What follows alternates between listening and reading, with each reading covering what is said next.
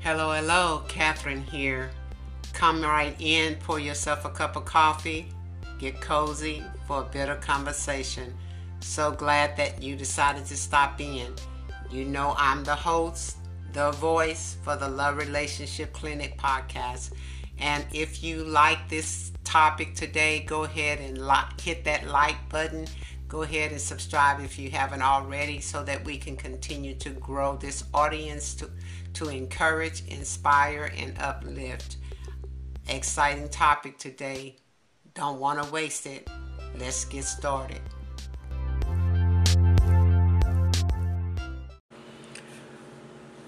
Once again, I invite you to come on into the room, clear your mind. Hope you're in that place where you're ready to receive, ready to conversate, ready to dig deeper into the things that maybe you have on your mind or somebody is thinking about something that that you want to discuss and as I've often said send me a text, drop something in the messenger, however you need to get it to me. I hope that you will. Because it takes all of us sharing and giving to make this podcast to be what I feel God would be pleased. It's just not about Catherine, it's about all of us because we're all on a journey and we all need each other. One thing I've learned from living this life is that none of us can make it alone. We need each other. And that's the way that it was designed. God never meant for us to live in this world alone.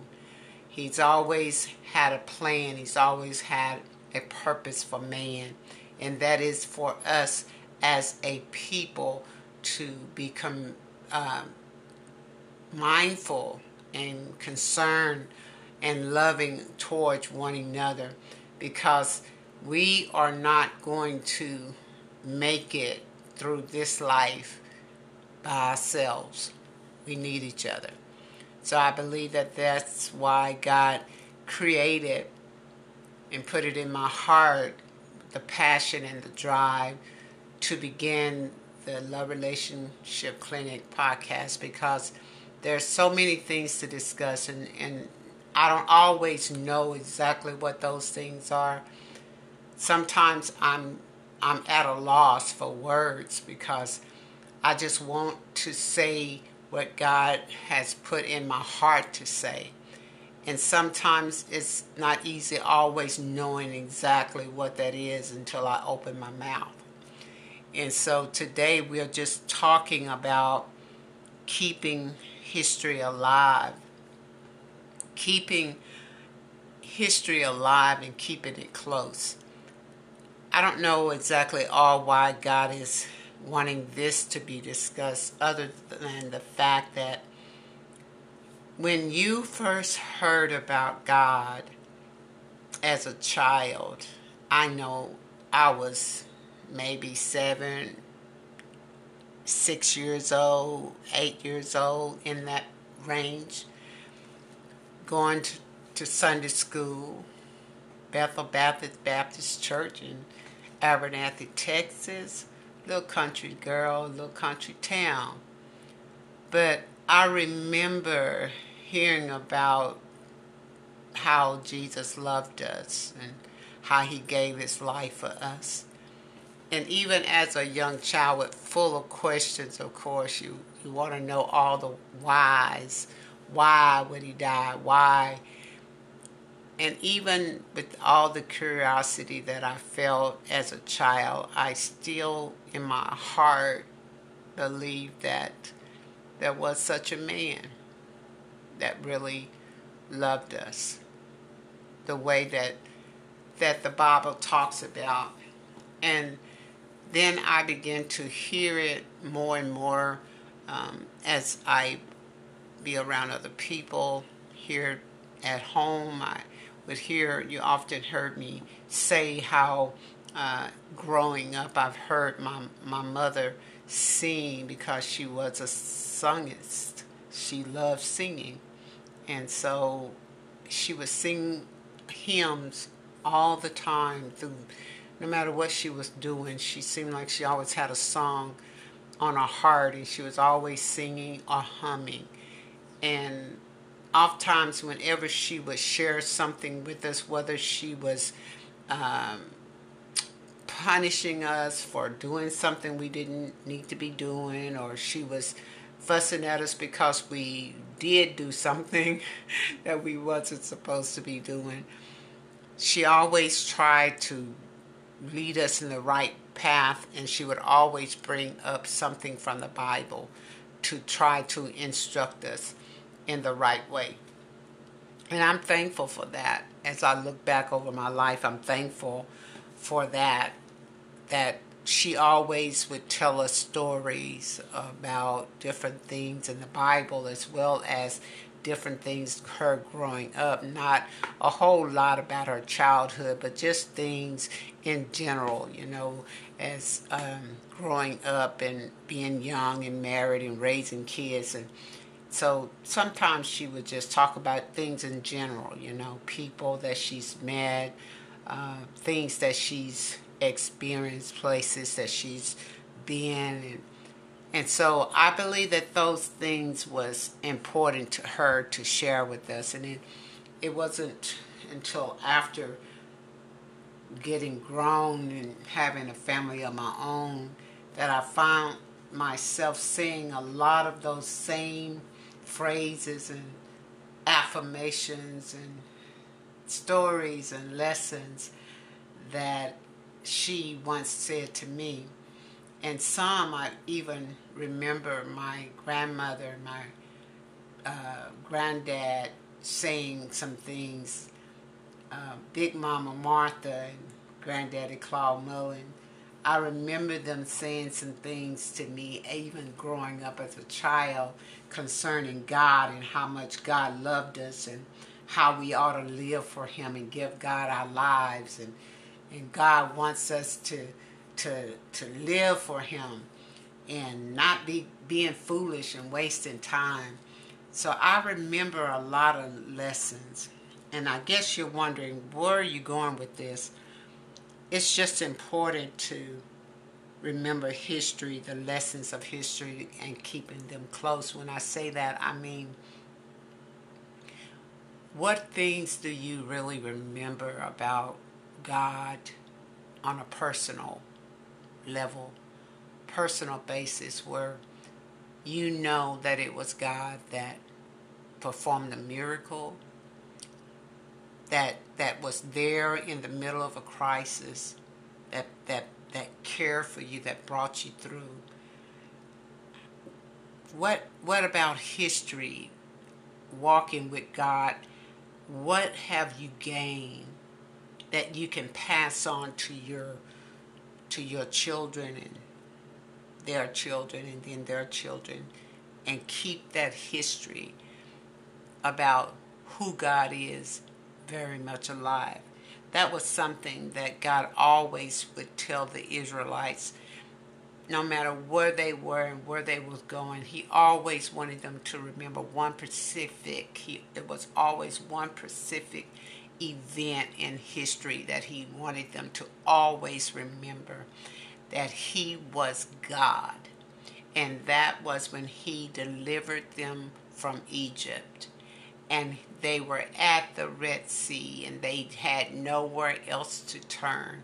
And God looked up on them with such love and such compassion. And he just spoke to Moses and told Moses exactly what to do. Stretch out your rod. We know the story. We talked about it even in numerous of topics since we've been doing different episodes. But but the thing was, he didn't want them to forget that how how God intervened in that situation with a miracle it was something that man couldn't have put together. It wasn't anything that was possible in the natural realm. This had to be something supernatural that only God could do. God allowed Israelites to cross through the Red Sea on dry land. But the enemy, Pharaoh, and his army that was in hot pursuit of the Israelites, God allowed them to to get in the middle of the sea. And when the Israelites got to the other side on dry land, God began to allow the wind to blow and the water came back together and it drowned all of the soldiers and their chariots. That was history. That was an important point in time that needed to always be passed down. So just like that is important to us as as believers, what in your life that you've experienced that you know it was God you know without a shadow of a doubt, you know that it was God that worked a miracle. It was God that answered the prayer. It was God that came through at the moment when it seemed like everything else was hopeless, seemed like everything else was falling down around your feet. And you knew, you knew, you knew that if God didn't do it, it wasn't going to get done and then God had a way because he said he was and is still the way and the truth and and love. And because he loves us so he's never going to just leave us out there by ourselves. But in your walk with God how many times can you recall? I just want you to take a, a brief moment think about it think about it Think about it. How many times can you recall God working a miracle? Maybe it was your child that was sick and you didn't know the doctors were saying this, or we, maybe it was your spouse, maybe it was your parent, and you didn't know, but then God came through and He worked everything out and you said, I know that I know that it was God that did it. Keep those types of lessons as part of history, your history, your family's history, and always pass it on. Because in Psalm 78, I read 1 through 7 and it just pierced my heart. Again, that's Psalm 78, 1 through 7. I want you to take note of it. And I want you to go and I want you to read those few verses because it says something about keeping the lessons of history close and how we're supposed to pass them down. And it even says in the sixth verse that let's just go back up to a little the fifth verse.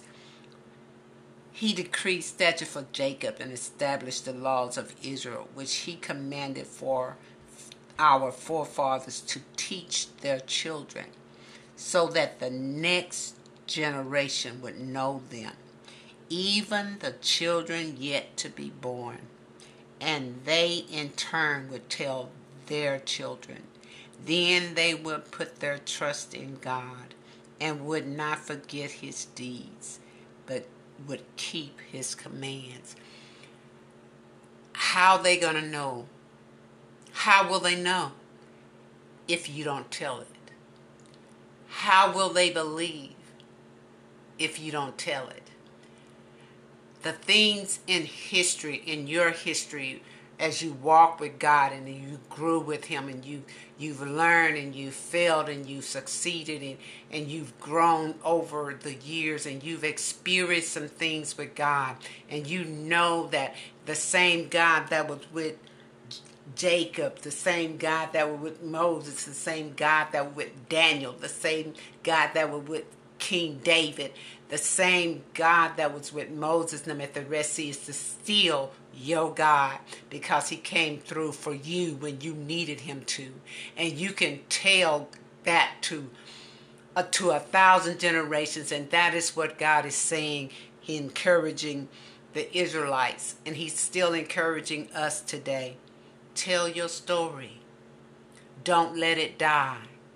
Tell testify the good things of God, testify the miracles, testify the redeemed word of God, so that the children, I love the way it said it, the children yet to be born. Ain't that something? He's talking about my great, great, grand, great grandbabies. Praise God. And isn't that something to think about? He's saying, pass it on. Just like my parents passed it on to me. And in return, I passed it on to my children. And then now my children's children know about God and the goodness of God and the miracles, and not just the miracles of the Bible, but the miracles of our life family history that was told from my father and his father and Joe's father, and it goes on down history. History. They need to know what God has done for a thousand generations. Just keep telling it. For those that are yet to be born, they need to hear you talk about it. They need to know that God is God and God will always be God. Keep history alive.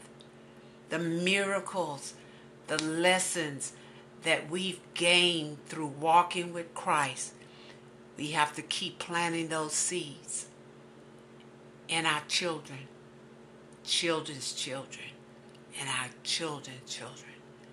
It's important to keep the lessons of history close. It's important to remember those events where you knew without a shadow of a doubt that God was God and you told your children and they can recall when that time was, and they can tell their children, and then they can tell their children. Why is it so important to keep history alive? Because when we can keep it alive by telling the story about Jesus Christ and his love and his compassion and what he, the price that he paid for us, our sins, as long as we can keep telling the story and keep telling the lessons from our life with Him, the next generation will know Christ and the fullness of who He is. And that's what it's all about. That's all I got to talk about. It was so good chatting with you today, conversating. It's always good to conversate with you. Just remember, go back and read Psalm 78, 1 through 7. It will bless you. It truly will. And as I often say, as you're going through your day today, take time out and bless somebody. Love them, please.